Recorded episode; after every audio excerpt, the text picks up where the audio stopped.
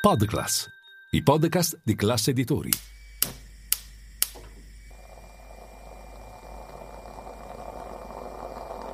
Buongiorno dal gruppo Classe Editori. Io sono Massimo Brugnone, oggi è martedì 18 aprile e queste sono notizie a colazione, quelle di cui hai bisogno per iniziare al meglio la tua giornata.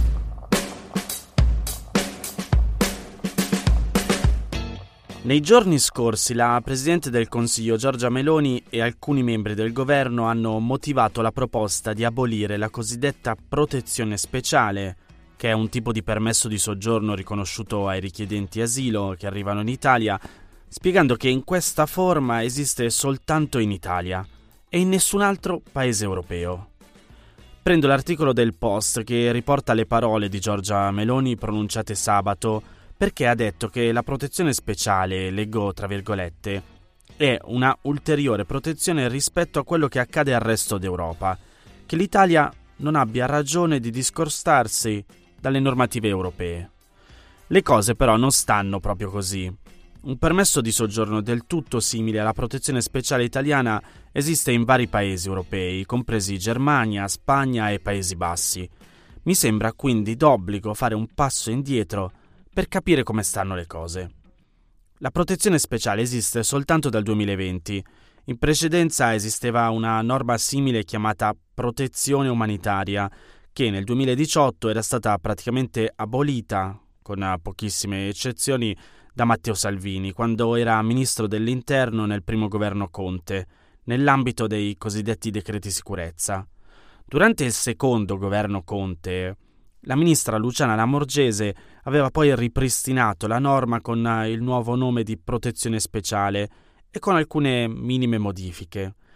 In sostanza, questa norma protegge persone che nel proprio paese sono state discriminate per l'etnia, la religione, l'orientamento sessuale o le opinioni politiche e che, se ci tornassero, subirebbero una violazione del diritto al rispetto della vita privata e familiare. Per fare un esempio, non potrebbero finire nemmeno il proprio percorso di studi, se ben avviato. I criteri sono un po' più laschi rispetto alle altre due forme di protezione garantite a richiedenti asilo, che sono cioè lo status di rifugiato e la protezione sussidiaria. Nella valutazione di ogni domanda, poi, si tiene conto del grado di integrazione del richiedente asilo fino a quel momento. Per queste due ragioni, e anche perché lo status di rifugiato e la sussidiaria richiedono che esista una persecuzione individuale, non facilissima da dimostrare a distanza, negli ultimi tre anni la protezione speciale è stata molto utilizzata. Nel 2022 in Italia hanno ottenuto la protezione speciale 10.865 persone, quasi una su due rispetto a quelle che hanno chiesto asilo. Ma l'Italia non è l'unico paese che garantisce un permesso di soggiorno di questo tipo. Anche altri paesi europei prevedono una forma complementare rispetto allo status di rifugiato e alla protezione sussidiaria, che sono codificate nel diritto internazionale ed europeo, per aiutare comunque persone in grave difficoltà che però non rientrano nei parametri spesso limitati dalle altre due forme di protezione.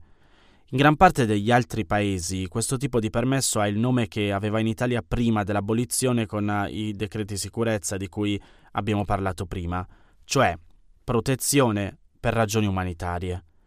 L'Italia non è nemmeno il paese che assegna più permessi di soggiorno di questo tipo.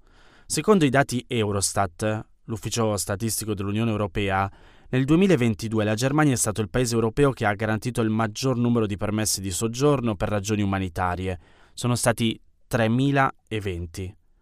Repubblica fa notare che la Germania riconosce la protezione umanitaria per motivi molto simili ai nostri necessità di trattamenti medici, cura di familiari gravemente malati, conclusione di formazione scolastica o professionale, aiuto a vittime di tratta o di sfruttamento lavorativo. Sempre nel 2022 la Spagna ha garantito 20.925 permessi di soggiorno per ragioni umanitarie, l'Irlanda oltre 2.000, i Paesi Bassi poco meno di 1.000. In tutto sono stati 11 i paesi dell'Unione Europea che hanno assegnato permessi di questo tipo. In fondo alla classifica c'è la Slovacchia con 10 permessi accordati.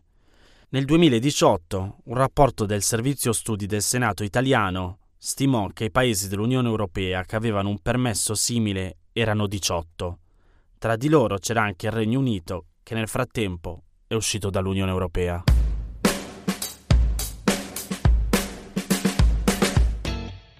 Il primo ministro inglese è indagato per conflitto di interessi. Per ora siamo all'inizio di questa accusa, quindi tutta da dimostrare, rivolta nei confronti del premier britannico. Però volevo riportarvela perché una delle cose che siamo soliti pensare è che certi possibili comportamenti avvengano solo in Italia. Invece non è così. Come spiega il Corriere della Sera, ieri Rishi Sunak è finito sotto inchiesta da parte dell'organismo parlamentare di vigilanza sui conflitti di interesse per una partecipazione della moglie in un'agenzia che si occupa del reclutamento degli assistenti all'infanzia. Il problema è che nell'ultima legge di bilancio è entrato un comma che garantisce sovvenzioni proprio a quelle agenzie. A fine marzo una deputata laburista aveva chiesto a Sunak come mai fosse stata introdotta quella norma e se avesse qualcosa da dichiarare, ma lui aveva risposto che non c'era nulla da aggiungere.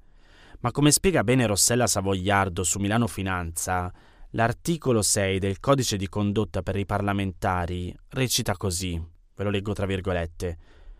I membri devono essere sempre aperti e franchi nel dichiarare qualsiasi interesse rilevante in qualsiasi procedimento della Camera o delle sue commissioni e in qualsiasi comunicazione con ministri, membri, funzionari pubblici o titolari di cariche pubbliche. Nel Regno Unito l'elenco degli interessi ministeriali è separato dal registro degli interessi per i parlamentari. La lista però non è aggiornata da quasi un anno ed è stata compilata l'ultima volta dal consigliere etico di Boris Johnson.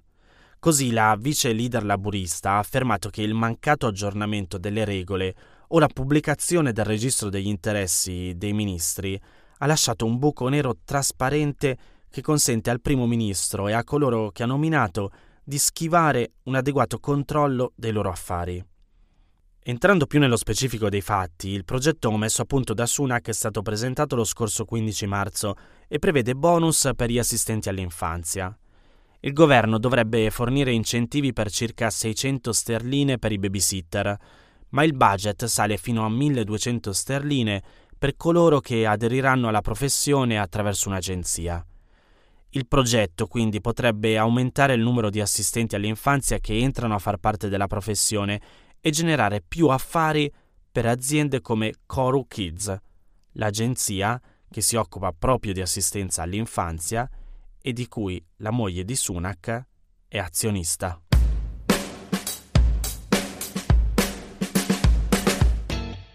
Wired scrive che per la prima volta un gruppo di ambientalisti è stato accusato di associazione a delinquere. In particolare si tratta degli ambientalisti di ultima generazione accusati di associazione a delinquere dalla Procura di Padova per i blocchi stradali e la vernice sui monumenti. Gli indagati rischiano pene da 1 a 5 anni. Sempre da quel che riporta Wired, l'accusa deriverebbe da un'indagine avviata nel 2020 dalla Digos contro Extinction Rebellion, un altro gruppo ambientalista non collegato a ultima generazione. L'indagine era partita per alcuni manifesti incollati sulle vetrine di alcuni negozi del centro di Padova, dove si denunciava l'impatto ambientale delle catene globali dell'abbigliamento.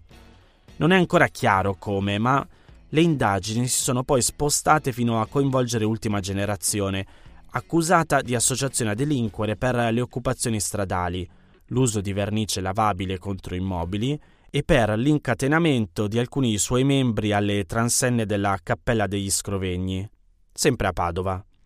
Tutte azioni non violente che non hanno arrecato danni permanenti alle cose o alle persone, con lo scopo politico di portare l'attenzione del pubblico alla crisi climatica e ambientale e alla necessità di affrontare seriamente questo problema globale. Ma, come riportato nei giorni scorsi anche dall'ANSA, per la Procura di Padova si tratterebbe invece di blitz organizzati, compiuti da un gruppo dotato di una gerarchia interna che ha permesso di motivare l'associazione a delinquere. Settimana scorsa vi ho parlato del disegno di legge proposto dal governo che prevede multe fino a 60.000 euro per i cosiddetti vandali dell'arte. Ora però, vista tutta la mole di notizie che evidentemente fanno propendere per la punizione di chi commette atti di questo tipo, mi sembra utile leggere anche un'altra visione dei fatti. Roberta Covelli ha scritto un articolo interessante su Valigia Blu in cui ricorda come la storia delle conquiste civili e sociali è piena di atti di disobbedienza civile. Dagli obiettori di coscienza al servizio militare, al rifiuto di giurare fedeltà a un regime, dalla marcia del sale durante la campagna per l'indipendenza indiana ai boicottaggi contro la segregazione razziale negli Stati Uniti, passando per lo sciopero, un'attività che oggi in Italia è un diritto, ma che, a seconda dei luoghi e delle epoche, può essere perfino un reato.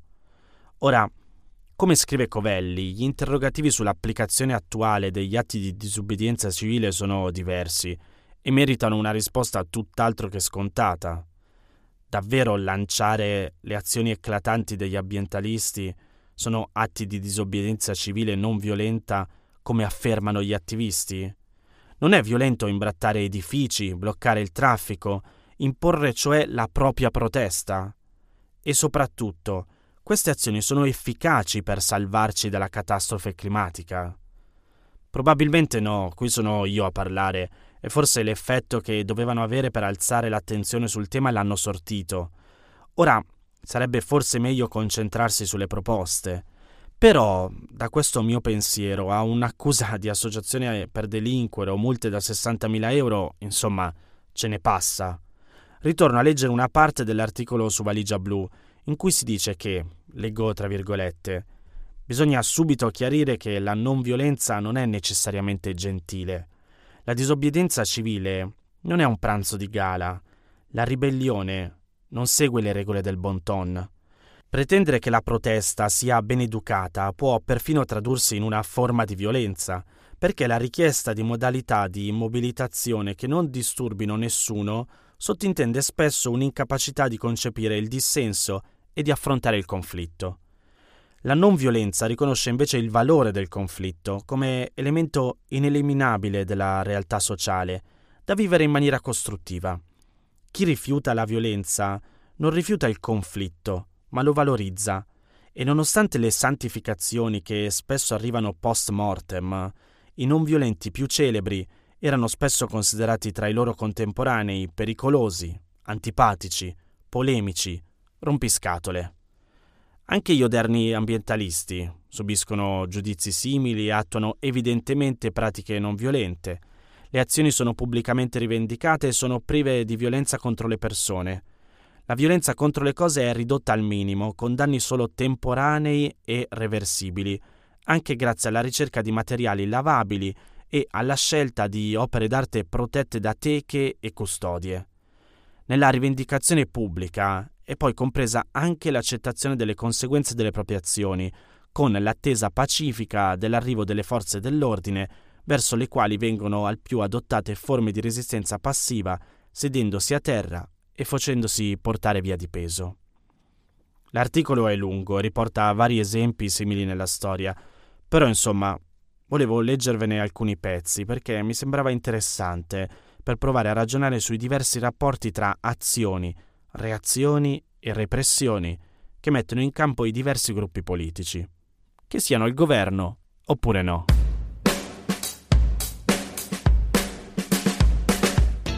Queste erano le notizie a colazione di oggi. Se volete suggerirmi alcune notizie o mandarmi i vostri commenti su quelle trattate, potete scrivermi all'indirizzo notiziacolazione.it. Se volete rimanere aggiornati c'è il canale Telegram di Notizia Colazione. Nel sommario della puntata trovate il link per gli altri podcast del gruppo Classe Editori. Io vi aspetto domani per iniziare insieme una nuova giornata.